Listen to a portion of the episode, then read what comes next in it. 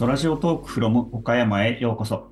星空を守る人、国立天文台平松です。今回のテーマ、最近急激に増えて天文学者を悩ませているものはについてでした。私は国立天文台天文情報センター周波数資源保護室に所属する天文学者です。専門は星形成、電波天文学で、現在は天文学の観測に適した環境を守るという仕事を進めています。最近急激に増えたといえば人工衛星です。人工衛星とは主に地球の周り、軌道上を公転しながらいろいろな役割を果たしている人工物を指します。天気予報に使われる気象衛星ひまわりはおなじみですね。皆さんが普段使っているスマホの地図アプリやカーナビで自分の場所がわかるのは測位衛星のおかげです。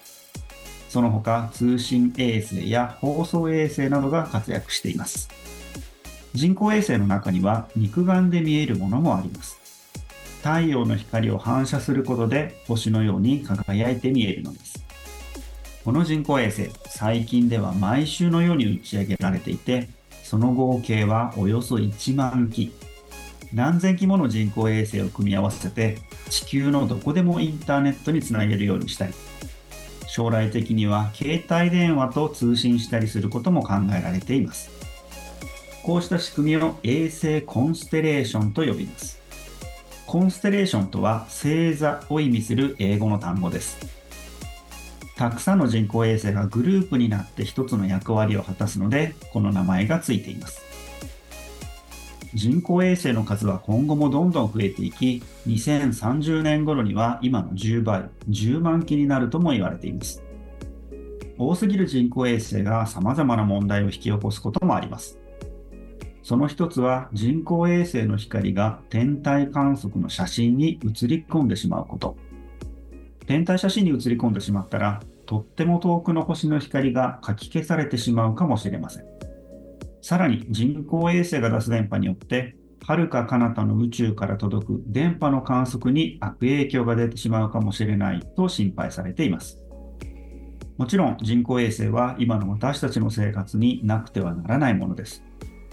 能登半島地震でも通信ができなくなってしまった場所で人工衛星を使った衛星通信が活躍しています。便利な人工衛星が活躍しながら天文観測も続けられる。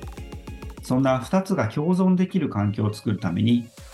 人工衛星を運用する企業の方々とも相談を続けています。例えば天文学者の世界的な集まりである国際天文学連合では人工衛星から天文学を守るための新しい組織を作りました。天文学者だけでなく、人工衛星を運用する企業の方たちも参加していて、どうやったら天文学への影響を減らせるか議論をしています。また、世界の電波の使い方を決めている国際電気通信連合でも、衛星コンステレーションから電波天文学を守るための議論が始まりました。世界のいろいろな人たちに受け入れてもらえる国際的なルールを作ることも私の仕事の一つなのです。国立天文台ではいろいろな望遠鏡やスーパーコンピューターを使って宇宙の謎に挑んでいます。ホームページ、X、Facebook、YouTube などいろいろなところで情報をお届けしていますので、ぜひチェックしてみてください。